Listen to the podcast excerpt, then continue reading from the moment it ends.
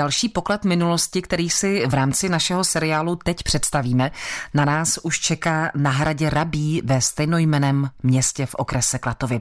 Za zástupkyní Kastalána hradu Hanou Rudovou se sem vypravila naše redaktorka Kateřina Dobrovolná. My jsme sešli několik schodů a nacházíme se v nějakém sklepení, nebo kde teď právě jsme? Říkáte to správně, nacházíme se v hradním sklepení. Hrad Rabí je velkým hradním areálem, takže ta naše sklepení jsou opravdu rozsáhlá.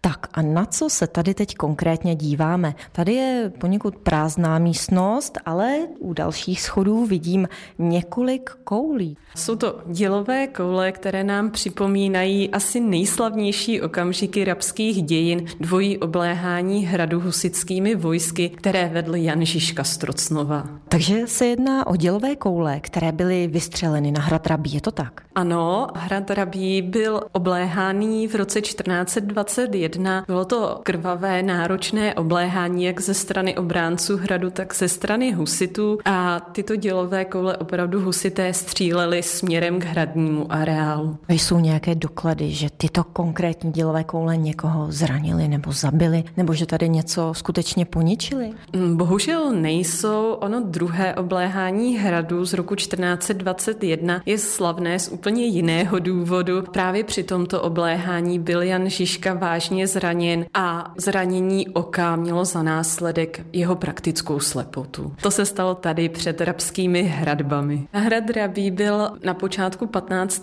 století v držbě pánů z Riesenberga, což byla rodina, která se vždy klonila ke katolické víře a zároveň to byli vždy podporovatelé lucemburské dynastie, a to včetně krále Zikmunda Lucemburského. Husité byli poměrně silně motivováni zaútočit na jedno z rodových sídel na hrad Rabí. Možná je ještě více motivovalo to, že se o hradu tvrdilo, že je nedobytný. Kdybychom měli tyto dělové koule popsat, tak jak vypadají? Oni jsou i různě veliké. Jsou to dělové koule, které se používaly do těžkých obléhacích děl, do takzvaných bombard. Jako patrony se ze žuly vyráběly ručně a podle velikosti váží od 7 do 40 kg. Hmm, takže tato největší má opravdu 40 kg? Ano. Jak moc byl hrad Rabí poničen? Těžko soudit. Škody určitě hradní areál utrpěl, ale vzhledem k tomu, že Jan z Riesenberga získal později za svou podporu Zikmunda Lucemburského významné finanční odškodnění, tak mohl hradní areál obnovit a na rozdíl od jiných objektů ho husité prakticky nepoznamenali. Uvádí Hana Rudová, zástupkyně Kastelána na hradě Rabí. Kateřina Dobrovolná, Český rozhlas. Český rozhlas Plzeň, rádio vašeho kraje.